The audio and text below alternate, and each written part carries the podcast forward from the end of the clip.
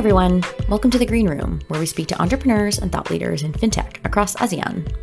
I'm your host, Amrita Veer. We are sponsored by the ASEAN Financial Innovation Network, or AFIN, Oxygen by Apex, and open banking fintech Brankas. In the last episode of season three of The Green Room, I speak with Sherry Jiang, co founder and CEO of BlueJay, a Web3 startup that uses a decentralized stablecoin protocol to issue stablecoins pegged to non US currencies. Sherry is from California, spent her early career in big tech and social impact, and moved to Singapore in 2018 with Google. She spent time working on Google Pay in India and had a first row seat to the challenges to financial inclusion with Web2 payments. Seeing the infrastructure possibilities with Web3, Sherry founded BlueJay a little over a year ago in Q3 of 2021.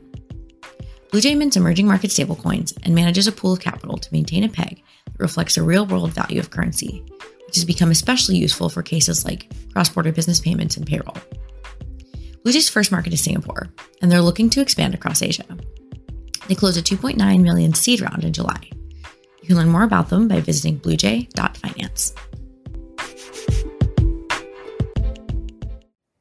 And now, a word from our sponsors.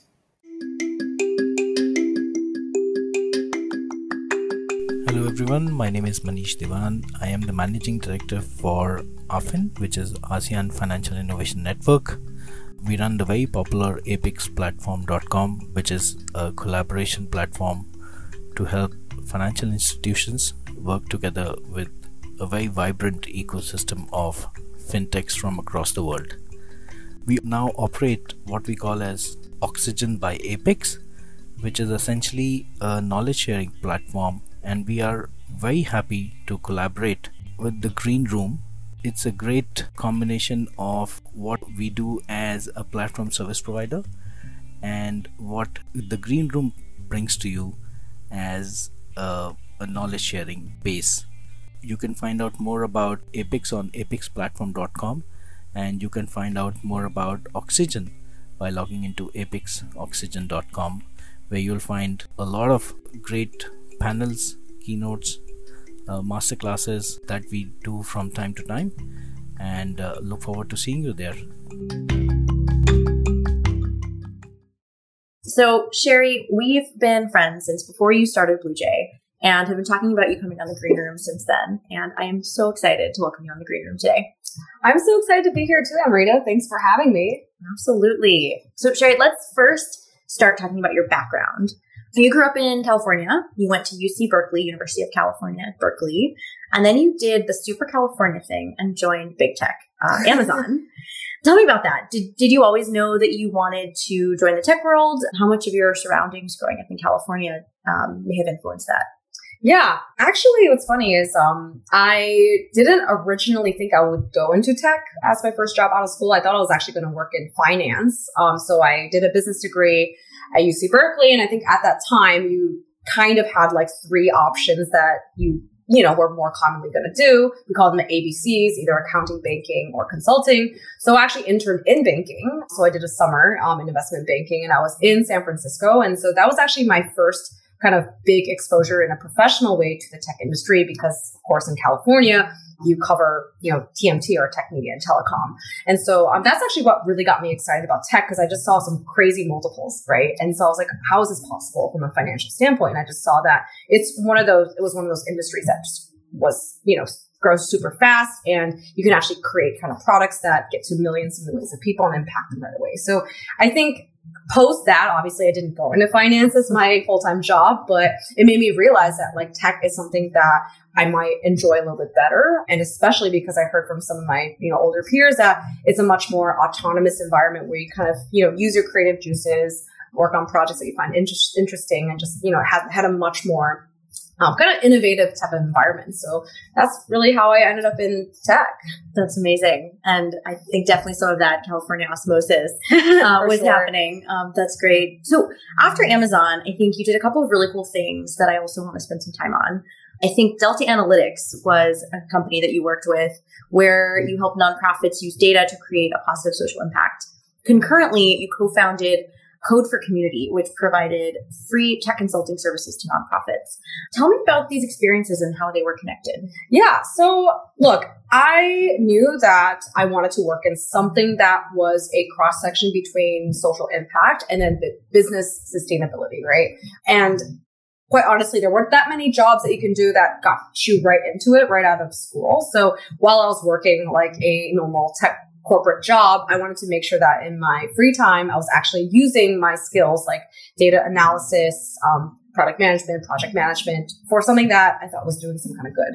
And so that's how I, um, you know, got involved with or founded these various NGOs that did exactly that. So just as a little bit of background, the Code for Community is something that I actually started when I was at Amazon with a few of their colleagues that basically brought together engineers, either front end or back end, that created different projects for NGOs that didn't necessarily have tech resourcing or whenever they hired outside you know, tech talent was pretty expensive and, you know, NGOs aren't, aren't necessarily making as much money as private um, organizations.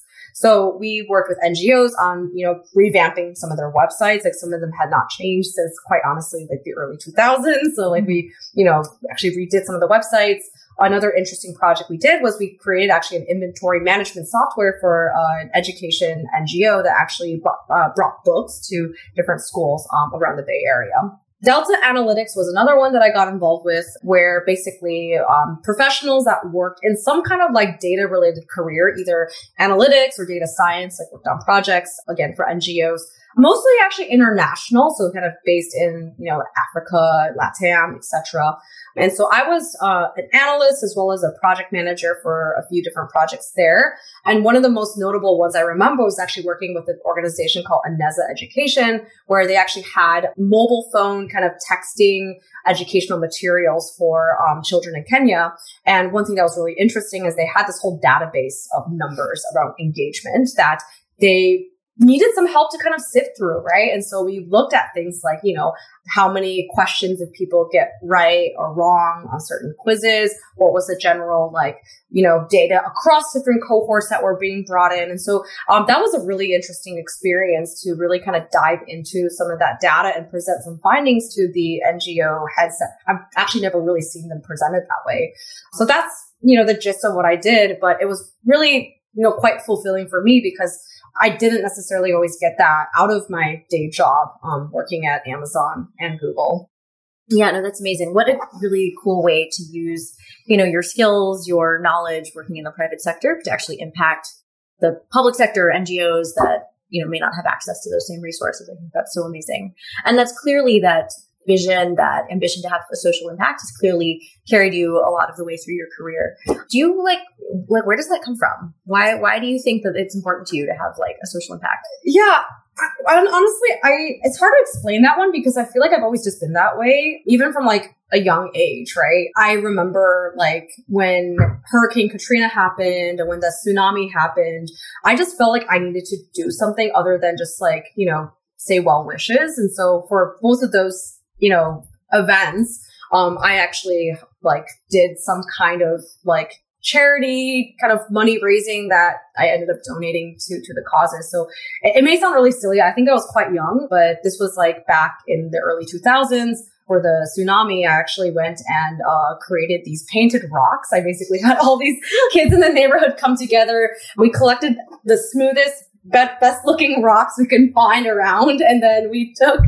chalk and paint, whatever we can find, and just like made like crafts, right? And we went around the neighborhood selling them for like, you know, your plants. I don't know how good some of them looked, but we ended up raising around $2,000 and donated it all to the cause. So I feel like I've always felt like if I don't do something in my own power, whether it's like, you know, you know, tapping into the other kids in the neighborhood that wanted to help and my amazing art skills, sarcasm, but you know, tapping into something that I have to help. Like I, I feel like you know, yeah, that's just like part of that was just always part of who I who I was. That's amazing, Sherry. Um, one, I I think it's it's it's inspiring, right? I think you're right. Some of those early experiences are so formative in shaping who we are and how we want to like change the world.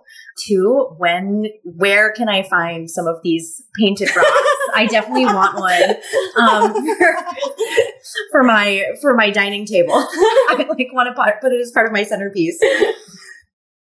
Okay, so let's get back to you and your career working in big tech, right? So you um, were at Amazon. You did all this really awesome, uh, impactful work on the side, and then you moved to Google, right? In, in Silicon Valley. I'm really glad that you moved to Google because that's how you found your way to Singapore, and that's when we met. Uh, but how did that happen? And did you know that you wanted to move to Singapore back then in 2018, and and why so? Yeah.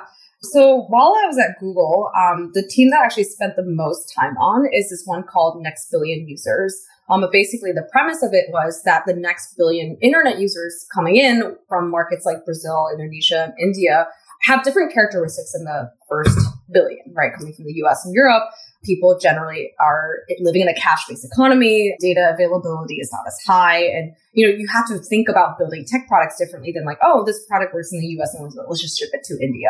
So I was on that team starting in Silicon Valley. And I remember I was just like traveling the world, just really kind of understanding how people interacted with search, interacted with maps in different places. And, um, eventually, you know, I moved on from one of the projects I worked on, which is more focused on internet into payments. And I remember this conversation that I had with my manager. Um, he was basically like, Hey, we're trying to make payments a big thing in India. It's a huge market. We want to grow this big brand new product to something that will be the next, you know, billion user product, right? And um, do you want to work on it from a growth standpoint? And I was like, yeah, that sounds cool. And then he was like, but you have to move to Singapore. Is that okay? And I was like, hold on, let me think about it. I went home. I took about 48 hours and then I was basically like, I already am, you know, spending so much of my time understanding and learning about, you know, user interactions with tech in markets outside the US. Um, why not just move much closer to the market, right? And have that experience in Southeast Asia and South Asia. So in 48 hours, I came back and was like, yeah, let's do it. And so that was probably one of the most like decisive moments I had in my life, but when I like, absolutely do not regret it all. So packed my bags about two months later. This was like May of 2018, flew over to Singapore. I actually didn't even go to Singapore before I decided to move there. And then turns out to be one of the best decisions I've made. And so I was on the Google Pay team for about three years. Um, I was based out of Singapore, but spent most of my time on the India market and, you know, went to all different cities, north, south, across India.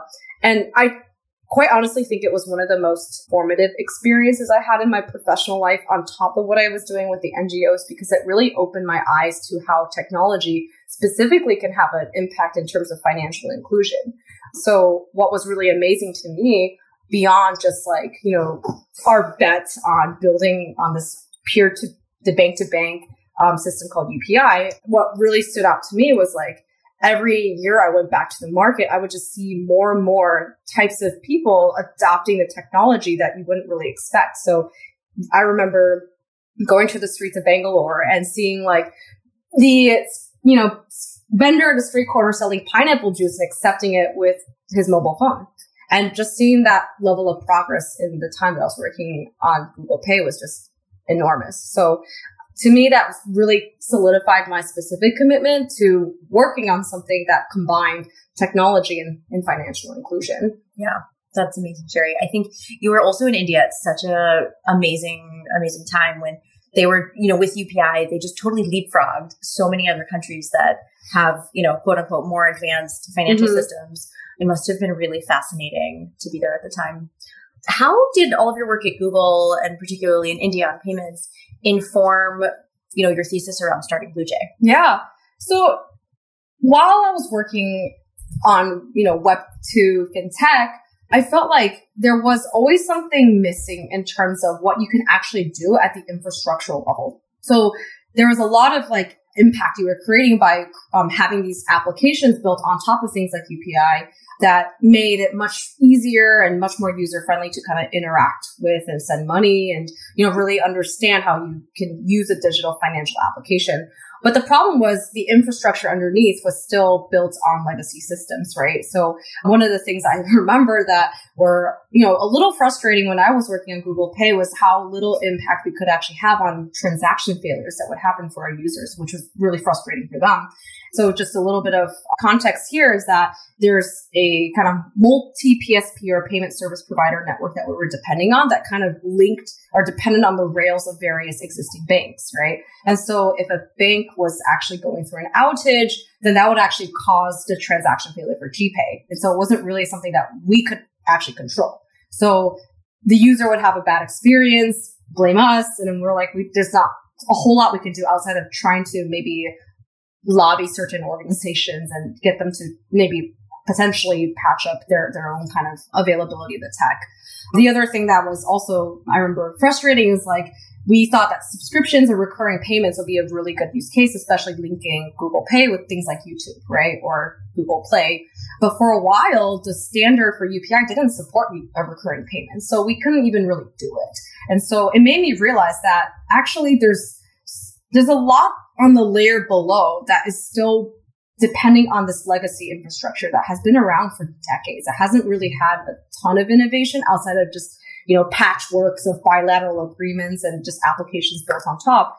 And so my ambition for Bluejay or why I decided to do Bluejay is to actually go back and just understand how we would build this financial stack from scratch if we were to kind of reimagine it and just make it work much better and much more cheaply for people around the world. That's amazing, Sherry. And do you, I guess now you're uh, squarely in the Web3 space, do you find that the infrastructure in Web3 is actually living up to that promise? So I would say that it's still early days in Web3. And I know that this is a word that gets, or phrase that gets repeated a lot. I think that the infrastructure shows a ton of promise, right? just as a reference, right? When you send money via TransferWise or Swift or some other kind of, you know, network that helps you send money from one country to the other, it sometimes can take multiple days. Sometimes failures happen and you have no idea why it happened, right? There's not really good error messaging. And there's all these fees that get accrued along the way because it's basically you're like linking together a bunch of different siloed different banks or, you know, entities that ultimately fulfill the transaction. In Web3, that can happen a hundred times faster and a hundred times cheaper. Like I actually remember from our own fundraising process, actually, it was so much easier to receive investments in USDC from our investors. It would happen in matters of seconds. You can actually see the transaction on the blockchain. Someone will send you like the, the actual, you know, transaction that you can track. And it's just so easy. And when we were receiving investments in fiat into our bank account, I mean, Two of them got blocked because they're, you know, banks obviously wondering why suddenly we're getting, you know, 250K in her bank account. Other times there were errors that happened because people forgot to put parentheses in certain names for the organization. So there's all these things that were just very painful, right? And so I think that the technology at an infrastructural level shows a lot of promise. I mean, it just, it just works a lot better. It's a lot more transparent. Now, what's stopping all of this from, you know, basically taking over all the financial rails in the world, I think are a couple of things. Number one is that, you know, scalability and speed is still something that needs to be worked on. So for those who are somewhat familiar with how blockchains work, there's things called layer one blockchains, which are like usually like the, the base kind of blockchain layer, like um, Ethereum is an example, Avalanche, Solana are the other ones. And Ethereum is known to be, you know, high in some of the fees, right? But there's this evolution right now where there's these layer twos that are being built, which kind of, I would say, function kind of like the retail rails in traditional finance versus the wholesale rails. So they're much faster, much more scalable, but they're very new in their ecosystem, right? So ones that you may have heard of off of Ethereum are like Polygon, and then obviously Ar- uh, Arbitrum and Optimism as other ones. So I think there's still some innovation and work that needs to happen on the, the scaling side of things. But I think the other thing that's stopping, you know, Web3 Rails from completely taking over like traditional finance is also the, I would say the kind of end experience, right? So what's that layer on top?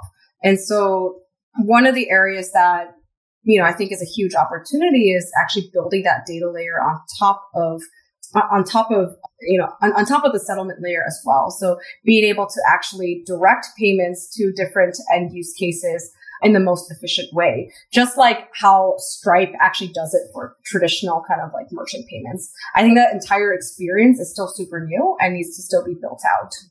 Yeah, makes sense. Makes sense. And I think we could honestly, I could ask you a million questions. We could be here all day talking about like the evolution of Web3. Yeah. Um, but I do want to take us back to Bluejay. That's why we're here. Maybe going going back there, obviously, with all of this Web3 infrastructure that is, you know, sounds like way more efficient than Web 2. How did you decide to start BlueJay? I, I remember when we first met, you were kind of bouncing around a bunch of different ideas for BlueJay. There was, you know, we talked about everything from like payments, remittances. Yeah how did you land on BlueJay as these emerging market stablecoins? And yeah, what is BlueJay? How does it work? Tell yeah. us tell us the story of BlueJay. Yeah, for sure. BlueJay was actually a company that was incubated out of this program called Entrepreneur First, which I joined after I basically quit my job at Google and just kind of went for it 100%.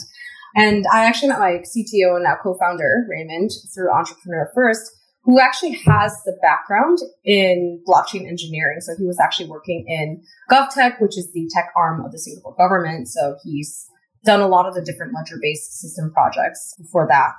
Now, when we were initially working together and iterating on ideas, we were looking to actually solve for cross border remittances because it's something that we felt like in the payments world was still this hugely unsolved need where no matter what type of products were coming out, you still had like super high fees or suboptimal experiences between certain corridors. And so after like looking at what we can actually do to improve the remittance experience, we felt like it was very hard to do it within the, the traditional rails because there was no way you couldn't work through some intermediary. And so we thought about what it would be like to re-envision the stack for remittances. And we're like, what if we actually depended on the supply of different stable currencies or stable coins for, for this instead, and then have like a remittance app built on top of it. What we found is that there really wasn't a supply of like Singapore dollar, or Philippine peso, or any of these like stablecoin currencies that exist. Like most of it was US dollar based. If you were to use US dollar to facilitate the remittances, then you're dealing with the extra fees that you may have when you hop to different currencies, as well as some like foreign exchange risk. So then we kind of went down the stack and we're like, what if we were to build out these stable coins and then support applications like remittances that we were initially setting out to solve? And so that's how we got to where we got to with Bluejay, even though initially was starting out with how do you solve like a, you know, a, a pain point currently within the, within the payments ecosystem.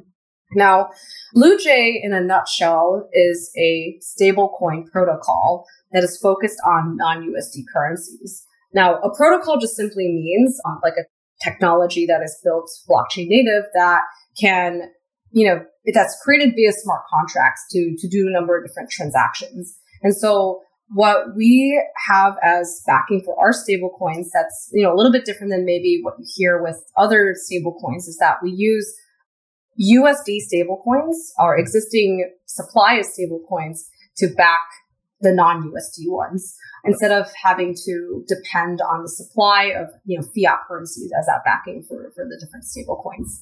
Let me also take a step back as I realize like maybe for those who aren't familiar with what stablecoins are, stablecoins are I would say a recent, not super recent invention, but one that only grew recently in like the last two, three years.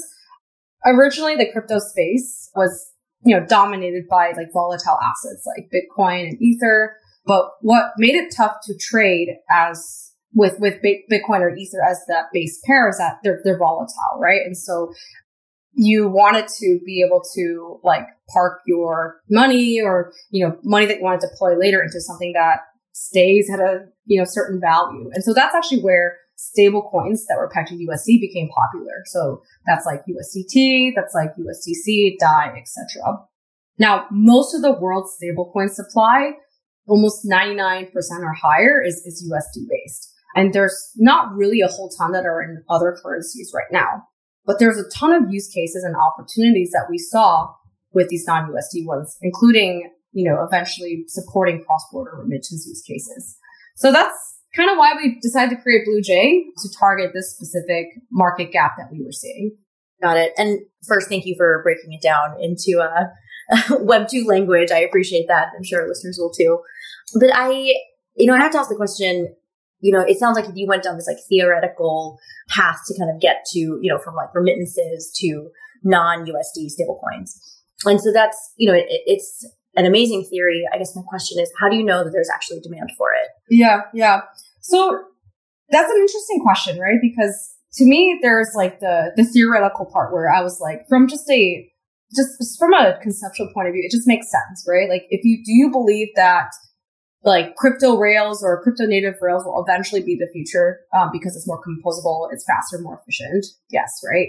Do you believe that there's going to have to be some kind of stable currency that powers this.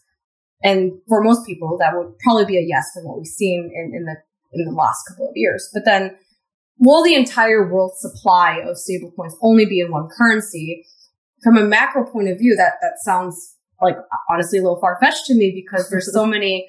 I mean, so many governments, I'm sure that wouldn't want the US dollar to be the only stable coin that people are using um, in, in, a particular country. And plus, there's still a lot of connection to the local economy that people will still need to have and they still think in their local currency. So from a conceptual point of view, right, that made sense to us. Now, to the question of like, where does this demand in the earlier stages come from? It's really in places where there's a current need that needs to be solved for, especially from players that are trying to create products for the markets that we're looking at. And so, um, one of the areas that we are actually investing a lot of time in is actually seeing how our like Singapore dollar or Philippine peso stablecoins will be used by lending players in DeFi that are actually doing this for more real world use cases. Now, lending in DeFi has historically been more or less for speculative reasons, right? It allows you to basically lever up if you're very long a particular position. Um, and that was the, you know, the, the genesis for a lot of the, the borrowing and lending. But more and more people realize that this could actually be used for creating a much more I guess, open system for capital to come in to be distributed to any number of places where capital is needed. And so actually one example that I, I, always talk about because I really love what they do is Goldfinch. Um, so basically Goldfinch is a real world lending protocol that connects borrowers and lenders around the world. And they service specifically SMEs, our small to medium enterprises in emerging markets. So the lenders themselves can earn a sustainable yield because a yield is actually going towards these businesses that are, you know, building new locations, um, expanding their operations and earning more revenue to pay back the loans, right? And so for a lot of these markets, again, they're outside the US. So there's a bit of friction to use just USDC in the loan pools currently, which is what's available. Because number one, like if you are dealing with earning revenue in Philippine peso, but they have to pay back a loan in USD, there's foreign exchange risk that you have to deal with because it doesn't really match up. Um, and then, of course, from a just on and off ramp perspective, um, it's really difficult actually, even in today's current world, to do that outside of the US market. This is just one example. Goldfinch is just, just one example of all these different players that are emerging that are like, there's such cool technology and primitives are created in DeFi. Let's actually apply this to the trillion dollar, multi trillion dollar credit gap around the world.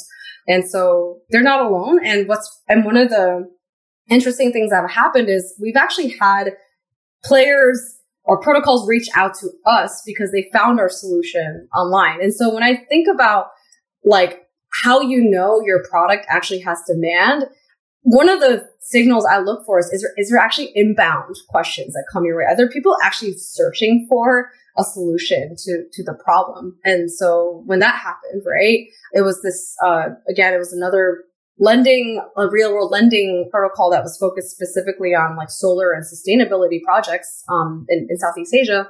They reached out and we had an initial conversation. So that was, I think, pretty cool. Yeah, very cool. And I uh, love that you mentioned Goldfinch. Um, we had Aaron Collette from Goldfinch on the show a few weeks ago, and I think he he echoed some of what you said around like the importance of emerging market stablecoins to actually make those transactions that those SME borrowers that they have on, on their platform are, you know, actually find really useful. So that's definitely a really big use case. Are there any other use cases that you're really excited about? Yeah. So I'm also really excited about the payment use case as well. So one of the other areas that we are building use cases around is actually um, payments for remote work, especially for the Singapore dollar. So Singapore is a pretty small country, but in general, there's a lot of you know different companies that are domiciled here that hire around the region, around the world, and so things like payroll is actually quite challenging um, if you think about it from a cross-border perspective.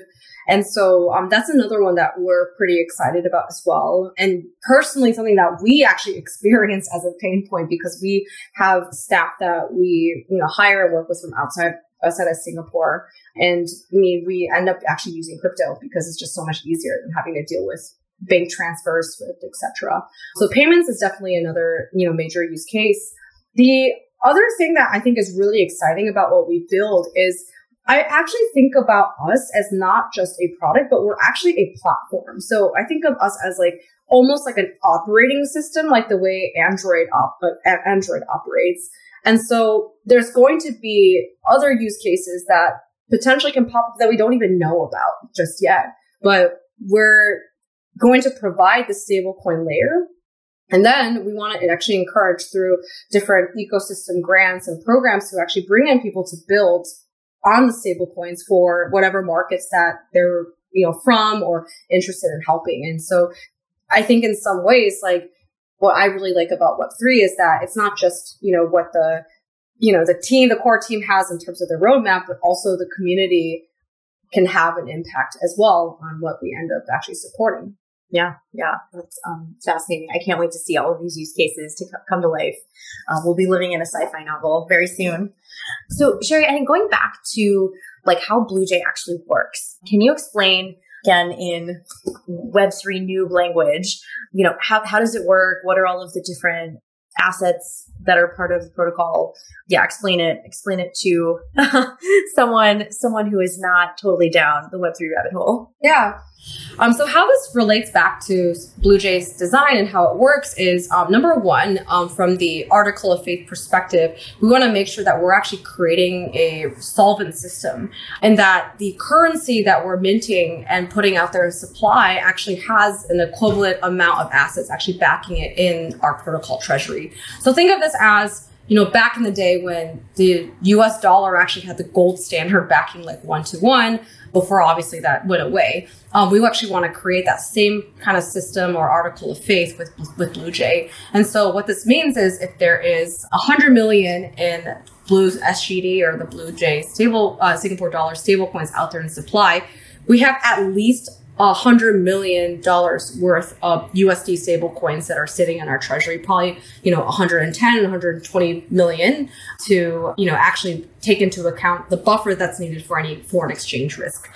And if you think about this also from a, an accounting perspective, it just basically means that you have assets that are actually higher than the liabilities that you have out there. So in case people actually want to swap back the stable coins that they have into USD, or the reserve um, stablecoin currency out there that's actually possible. So that's how we established the first part. Now, the second one on stability. So there's a couple pieces to know about this. So because we're not a centralized um, stablecoin where there's a direct minting or redemption mechanism that you may see with uh, USDC and Circle or locally the S- uh, XSGD with X we actually do it through the management of the supply and demand for the currency through basically what we call like market operations, right? This is not actually totally unlike how some currencies work in the real world. If you actually look at how some of the Asian currencies like Singapore dollar, Philippine peso actually operate, they're actually backed or soft backed by a basket of global currencies, which um, sometimes include the euro or USD. And in order to manage that price peg, the central bank will actually trade that local currency against the US dollar pair. And basically, if there's you know greater supply that's created for a currency, it brings the, the, the price down. And then if, um, if you remove uh, the currency out of supply, that the price goes up. So we actually do the same thing for our stable coins on the various pools that they're on. So because we're decentralized finance for stablecoin, then the distribution or buying and selling will be on decentralized exchanges like Uniswap. So what we will do um, is that we will actually mint the stable coins and actually deploy our own capital into the pool. So let's say there's you know five million of US uh, USDC uh, on one side and the equivalent in Blue SGD. We actually will you know buy and sell the currencies on that pool specifically to make sure that the peg as is as tight and is as tight and as close to what is reflected in the external foreign exchange market in, in the real world. And so the third part is really around acceptance. And I think this is a little bit less related to the protocol design, but actually more related to how we think about distribution and go to market. So I think too often the use cases of primitives created in DeFi are just targeted towards a very crypto native audience and crypto native use cases, but that's going to have a TAM, right? Or like a, like a limitation to the total addressable market. So we actually want to think about acceptance in, in a sense that we're supporting a bunch of these use, use cases that are taking the technology that's created um, in crypto and making financial products for real world use cases, right? Be it payments, lending, etc. And so we want to be able to enable that ecosystem that uses our stable coins for all different types of use cases. Got it. Got it. I think there are a lot of moving pieces in there, but I think the punchline for me is that you're creating a lot of different mechanisms with Bluejay to give your end users like confidence that Bluejay is backed by stable, acceptable currencies. Um, could be cryptocurrencies, could be fiat currencies, but that should give your users uh, the confidence they need to use, you know, Blue SGD or Blue PHP uh, in their markets. Is that right? Yeah. Okay. Absolutely. Excellent. Sherry, I we do we do have to kind of zoom out a little bit and talk about the elephant in the room, which is um, the Terra Luna crash that happened, you know, in May, and I'll share this with the audience, but we actually originally had this interview scheduled for May 13th, which was like three days after Luna started its downward spiral. We postponed the interview, and I'm glad we did because I think we can look back on that with a lot more clarity. But maybe for our listeners who who may not know exactly what happened, um, can you just give like a quick overview and share like what the impact uh, of that was on Bluejay? Yeah. So I think to give the full story around Terra, have to probably go into the design of UST or the, the stablecoin for the Terra ecosystem, and then talk about the events of May that ultimately led to the collapse of like actually the biggest collapse that we've seen um, in, in crypto, especially for, for a stablecoin. So the UST stablecoin is actually created with the original ambition to, you know, have this decentralized money be used across DeFi and be this extremely capital efficient stablecoin that didn't require the same asset requirements that you would see with our stablecoin and other ones out there like MakerDAO's DAI, which is actually over collateralized. Um, so the way that uh, UST worked was it was actually backed by the governance token or the token for the Terra ecosystem called Luna, where basically you can take uh, a dollar of Luna and mint a equivalent dollar worth of UST. And then if you wanted to, you know, get rid of your UST, you can actually burn it and get a dollar's worth of Luna back. But the thing with this model is that it really depended on the user's value of the Luna token itself, right? And the way that the Terra ecosystem functioned was there was actually a couple of mechanisms in there where basically the value of Luna actually came from the value of UST because UST was being used as a way for people to uh, earn yield in this protocol or savings product where you're getting you know 20% yield called Anchor, and then Anchor was be being used to borrow you know certain assets with leverage for for Luna as well, right? And so th- this whole entire system was was kind of reflecting upon itself. Yeah. Um, so it's reflexive. It's a bit circular. It's a bit circular, right? um, and so we'll call it reflexive or, you know, kind of ponzonomic. You can, you can just either of those terms. So Ponzonomic, So, so like it, it worked really well directionally, right? So during the bull market, it worked extremely well. It was like a lot of people made a ton of money off of Terra, right? And so that, that worked really well. But the problem of having like the entire system very, very correlated is that when, when market conditions or macro conditions get worse, that's where things you know start to turn a little south. So one thing that I would say that the Terra team probably realized at one point was that you needed to actually have some kind of asset outside of Luna backing UST. And so that's why this organization called LFG or Luna Foundation Guard was created, where um, Bitcoin was accumulated. I think it was about 3 billion or so was accumulated to, to effectively, you know, back um, UST.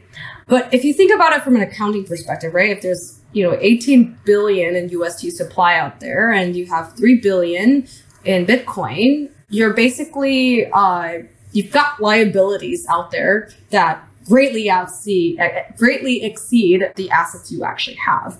And so when thing, things started you know unraveling a little bit around May, right? Basically, it was things that were like kind of outside the crypto markets that I think triggered some of this. Like we had you know rising interest rate hikes macro conditions were kind of worsening. And so when when that happens there's there's a lot less confidence and a lot more panic that can ensue. And so what initially triggered all of this was actually the depegging of ust on a pool called or on, on a pool on this dex called curve which has you know trading between different stable assets there's a lot of speculation as to whether or not this was a coordinated attack or if it was an accident. But, you know, at a time where the US, I was the, the Curve 3 pool that had UST and some other USD stablecoins, at the time where the liquidity was um, you know, a little bit lower because the TFL team actually removed it for a new pool that they were creating called Four Pool. Somebody basically made a trade that was a hundred million plus that actually triggered a slight depeg of, of UST. And then you know, around the same time, there was, you know, a similar kind of sell off that happened on Binance, which is a centralized exchange. Now, that's what caused the initial depeg. And then there was actually a repegging that did happen, like, you know, kind of fairly soon, but that shaken confidence started happening, right? And so when that got triggered, you basically had this bank run event where probably the best thing was for people to not freak out and start selling, but people were doing that anyways. And the pegging mechanism or the, the redemption mechanism with Luna started failing as well because, you know, at a certain point, if the price, you know, Luna and UST are greatly correlated, it was very hard to get enough people to actually burn UST for Luna because the price of Luna was dipping. And so when you were getting that Luna and trying to sell it, I mean, you were going to lose money on that trade. And so it was a classic kind of bank run situation. And so, yeah, that's kind of what happened in May in a very, very high level. Um, I would say definitely dig into this more. Um, you know, with many of the kind of recaps of what happened. Um, that was a um, great overview. Thank you. I hope that was helpful. Um, but definitely just touched upon the the high level. Nansen actually has a very good report on just like what happened. They followed a couple of the wallets and did this whole like investigative journalism like report on this. So it was really interesting. Now, how this relates to Bluejay. So I think number one is that faith in stablecoins need to be restored. And we've actually been spending quite a bit of, I would say, resources on just like education around different stablecoin models. So one thing that was, um, you know, really interesting is we actually had a Twitter Spaces the week of the Terra crash. And we actually brought in another stablecoin project called Angle. Um, they're doing like a Euro stablecoin that's also decentralized. And we just had a conversation about how not all decentralized stablecoins have the same model as UST. And actually, for both of our projects, we are collateralized, or for Angle, even much more over collateralized, right? And there's a reason behind that, in that you actually have, you know, the reserves and the the actual um, money in the treasury to actually kind of backstop this kind of bank run situation that happened with with UST. The other thing that you know that gave us some thought is that you know, building out real use cases is incredibly important as well, um, because all of UST really was in this reflexive system. I think the you know original founders of UST were probably intending to eventually you know expand this out to like a bunch of use cases right i don't think the idea was to keep it forever in this reflexive kind of loop but you know it's the same thinking of like any web 2 company like google um, google pay actually running a bunch of incentives for people to like pay with GPay, but eventually you you have a sustainable model, right, or sustainable use case. But unfortunately for Terra, they ran out of time, right? They weren't able to actually build those use cases so that people actually had value for UST outside of the yields that they were getting on the uh, on, on the on the Terra ecosystem. And so a lesson for us is that we need to be really really thoughtful about how real distribution and real uses use cases would happen. And so that's why we spend a lot of time thinking about where we should actually place our bets when it comes to how Bluejay stablecoins are being used in these like payment lending use cases that target users and businesses outside of crypto and not just have it be this like you know reflexive loop within within crypto. Got it got it. I think that that piece around market education around the different types of stablecoin models is, is so important as you said because i think you know certainly the market is is like really freaked out and understanding that there are different ways of you know creating that confidence in your stablecoin is just is just so important to, to getting the market you know using stablecoins again. I i guess i have to ask though like if you know now that we attackers know that they can potentially launch some sort of coordinated attack on a stable coin.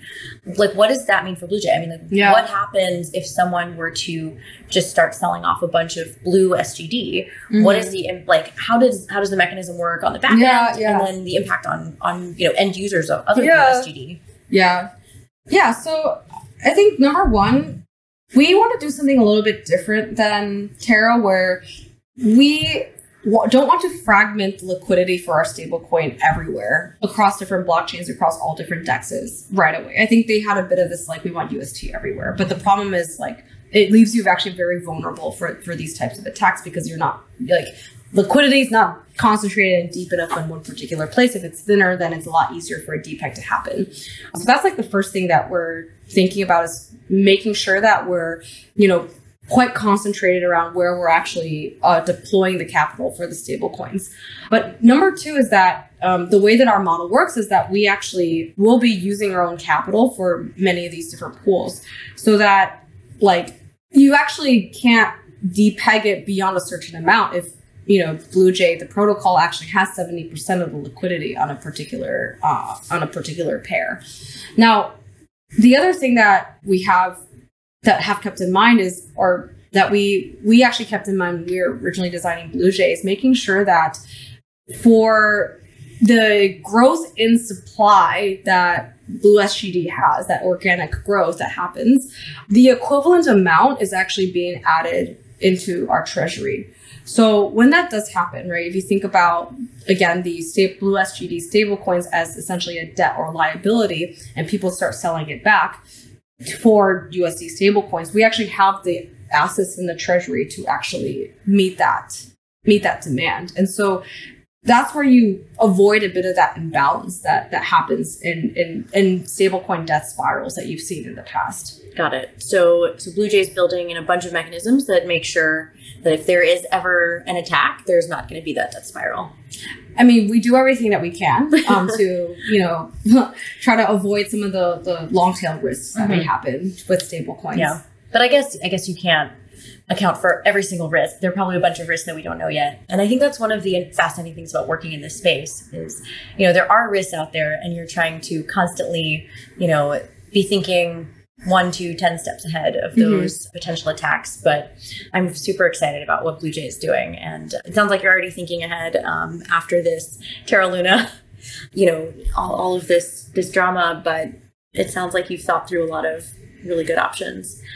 Okay, so, Sherry, I think we're um, just about out of time, but last question for you. Sure. Tell me about what's next for Bluejay. What are you most excited about uh, for Bluejay as well as like the stablecoin ecosystem? Yeah. So, what we're very excited about is actually getting this out to the world on mainnet Ethereum in Q4. Uh, we've been working very hard at building. Um, we've launched a testnet, basically a beta out in April.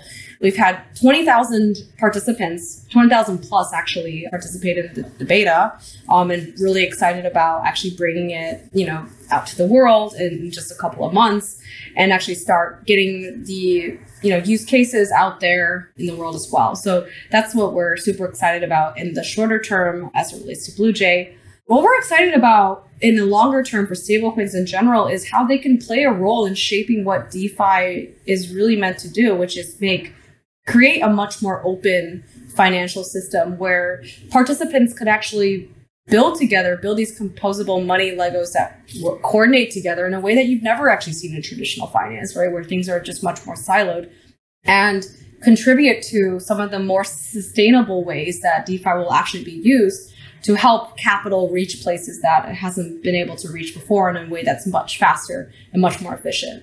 Like I'm super excited to see how this world plays out. And, you know, I look back on my days in GPay and I remember like feeling like, wow, like I, like how long is this going to take, right, to get to get get GPay to over 100 million users in a market like India, and it was just three years, right? And that was something that I didn't imagine. But now, look, like seeing this kind of evolve in front of me right now, I mean, I it's um, like I think it's gonna be unbelievable the amount of progress we're gonna make. Like we are definitely in like a less bullish market for crypto right now, but I think that that's actually creating a lot of thoughtfulness and com- in conversations around what this space is really meant to be. And so I'm excited to really see how you know the everyday business, everyday user starts being able to interact with money in a way that hasn't been possible before because of the infrastructure and access that's created through DeFi. That's amazing, Sherry. I'm just thinking maybe, you know, by 2030, you'll get to go to, back to that street corner in India to your pineapple juice seller and, you know, see them paying with, instead of Google Pay, maybe they'll be paying with, you know, blue INR. Uh, how cool would that be? That'd be That'd be super cool. All right. Well, Full looking, circle. Amazing. Um, I'm looking forward to that, Sherry. Um, Thank you so much for being on the show today. This has been super fun. Um, and for our listeners who don't know, Sherry and I are actually sitting at my dining table right now. this is my second in person um, Green Room podcast, and it's been so fun, uh, Sherry, having you on the show. Um, thanks for being here. And thanks for having me. Absolutely. And now, a word from our sponsors.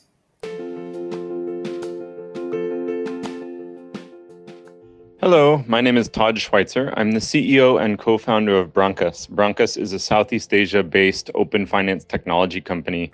And we do several things. We work with banks and other financial institutions with a set of software solutions to help them launch open APIs and API products um, in a matter of weeks. And we also provide uh, simplified APIs that enable any fintech or e commerce or online business to instantly connect to financial services across Southeast Asia through a simple API. We operate in Indonesia, Philippines, Vietnam, Thailand, Singapore, and soon Bangladesh. And I'm very excited to participate in the Green Room and forward to supporting the Green Room podcast and also the broader Apex Oxygen initiatives.